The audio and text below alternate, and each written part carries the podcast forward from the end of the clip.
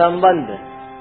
भगवान को साधारण मनुष्य मानने में क्या कारण है, इस पर आगे का पच्चीसवा श्लोक कहते हैं।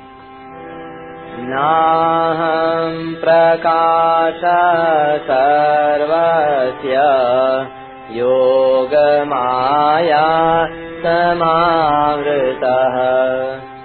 मूढोऽयं नाभिजानाति। लोको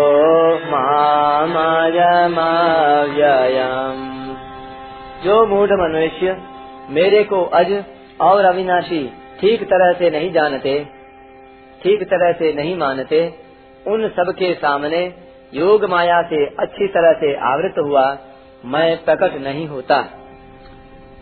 व्याख्या मूढ़ोयम ना भी जानाती लोको माँ मजमव्ययम मैं अज और अविनाशी हूँ, अर्थात जन्म मरण से रहित हूँ।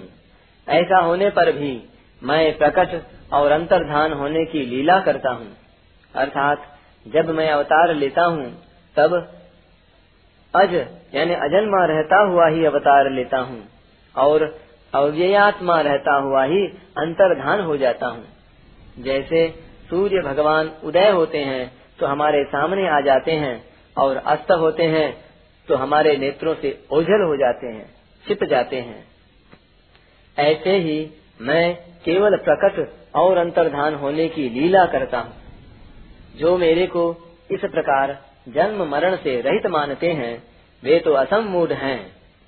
परंतु जो मेरे को साधारण प्राणियों की तरह जन्मने मरने वाला मानते हैं, वे मूढ़ हैं। भगवान को अज अविनाशी न मानने में कारण है कि इस मनुष्य का भगवान के साथ जो स्वतः अपनापन है, उसको भूल कर इसने शरीर को अपना मान लिया कि यह शरीर ही मैं हूँ और यह शरीर मेरा है। इसलिए उसके सामने पर्दा आ गया, जिससे वह भगवान को भी अपने समान ही जन्मने मरने वाला मानने लगा। मूढ़ मनुष्य मेरे को अज और अविनाशी नहीं जानते। उनके न जानने में दो कारण हैं। एक तो मेरा योग माया से छिपा रहना और एक उनकी मूढ़ता। जैसे किसी शहर में किसी का एक घर है और वह अपने घर में बंद है तथा शहर के सब के सब घर, शहर की चार दीवारी, यानी परकोटे में बंद है, अगर वह मनुष्य बाहर निकलना चाहे तो अपने घर से निकल सकता है। पर शहर की चार दीवारी से निकलना उसके हाथ की बात नहीं है। हाँ यदि उस शहर का राजा चाहे तो वह चार दीवारी का दरवाज़ा भी खोल सकता है और उसके घर का दरवाज़ा भी खोल सकता है। अगर वह मनुष्य अपने घर का दरवाज़ा नहीं खोल सकता तो राजा उस दरवाजे को तोड़ भी सकता है। ऐसे ही यह प्राणी अपनी मूढ़ता को दूर करके अपने नित्य स्वरूप को जान सकता है। परंतु सर्वथा भगवत तत्व का बोध तो भगवान की कृपा से ही हो सकता है। भगवान जिसको जनाना चाहे, वही उनको जान सकता है। सोई जानई यही देहु जनाई।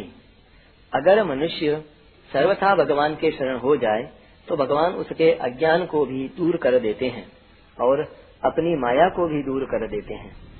न हम प्रकाश सर्वस्व योग माया समावृत।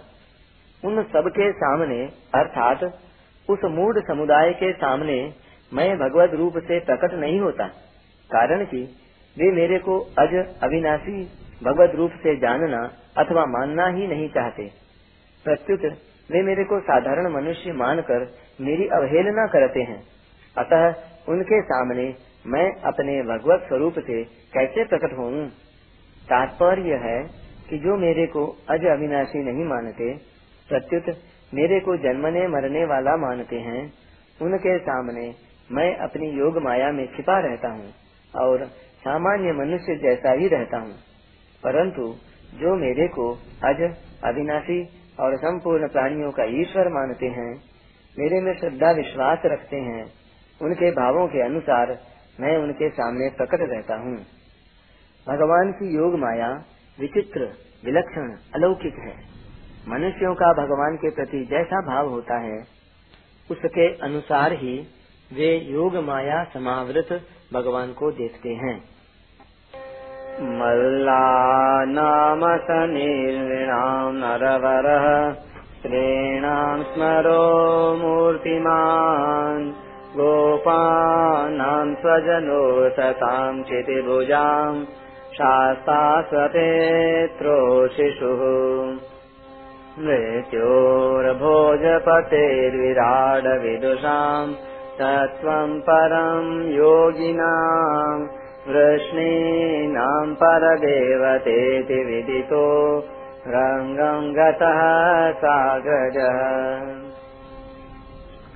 जिस समय कृष्ण बलराम जी के साथ रंगभूमि में पधारे उस समय वे पहलवानों को वज्र कठोर शरीर, साधारण मनुष्यों को नर रत्न स्त्रियों को मूर्तिमान कामदेव, गोपों को स्वजन, दुष्ट राजाओं को दंड देने वाले शासक माता पिता के समान बड़े बूढ़ों को शिशु, कंस को मृत्यु, अज्ञानियों को विराट, योगियों को परम तत्व और भक्त शिरोमणि विष्णु वंशियों को अपने इष्टदेव जान पड़े। जिनके रही भावना जैसी प्रभु मूर्ति तिन्ह देखी तैसी। यहाँ भगवान ने कहा है कि जो मेरे को अज अविनाशी नहीं जानते, वे मूढ़ हैं। और दसवें अध्याय के दूसरे श्लोक में कहा है कि देवता और महर्षि मेरे प्रभव को नहीं जानते। इस पर शंका होती है कि भगवान को अज अविनाशी नहीं जानना और उनके प्रभव को नहीं जानना, ये दोनों बातें तो एक ही हो गई। परंतु यहाँ न जानने वालों को मूड बताया है और वहाँ उनको मूड नहीं बताया है। ऐसा क्यों? इसका समाधान है कि भगवान के प्रभव को अर्थात प्रकट होने को न जानना दोषी नहीं है, क्योंकि वहाँ भगवान ने स्वयं कहा है कि मैं सब तरह से देवताओं और महर्षियों का आदि हूँ। जैसे बालक अपने पिता के जन्म को कैसे देख सकता है? क्योंकि वह उस समय पैदा ही नहीं हुआ था। वह तो पिता से पैदा हुआ है। अतः उसका पिता के जन्म को न जानना दोषी नहीं है। ऐसे ही भगवान के प्रकट होने के हेतुओं को पूरा न जानना, देवताओं और महर्षियों के लिए कोई दोषी नहीं है। भगवान के प्रकट होने को कोई सर्वथा जान ही नहीं सकता। इसलिए वहाँ देवताओं और महर्षियों को मूड नहीं बताया है। मनुष्य भगवान को अज अविनाशी जान सकते हैं, अर्थात मान सकते हैं। अगर वे भगवान को अज अविनाशी नहीं मानते तो यह उनका दोष है। इसलिए उनको यहाँ मूड कहा है। परिशिष्ट भाव। जो बुद्धिहीन मनुष्य भगवान को नहीं मानते, भगवान अवतार काल में सबके सामने प्रकट होते हुए भी उनके सामने प्रकट नहीं होते। ये यथा माम प्रपद्यन्ते तांस तथैव भजाम्य हम वास्तव में भगवान अप्रकट रहना चाहते नहीं, पर जो उनको नहीं मानते, उनके सामने वे कैसे प्रकट हों? अवतार काल में भगवान लौकिक रूप में दिखने पर भी वास्तव में सदा अलौकिक ही रहते हैं। परंतु राग द्वेष के कारण अज्ञानी मनुष्यों को भगवान लौकिक दिखते हैं। अर्थात भगवान रूप से न दिखकर मनुष्य रूप से ही दिखते हैं।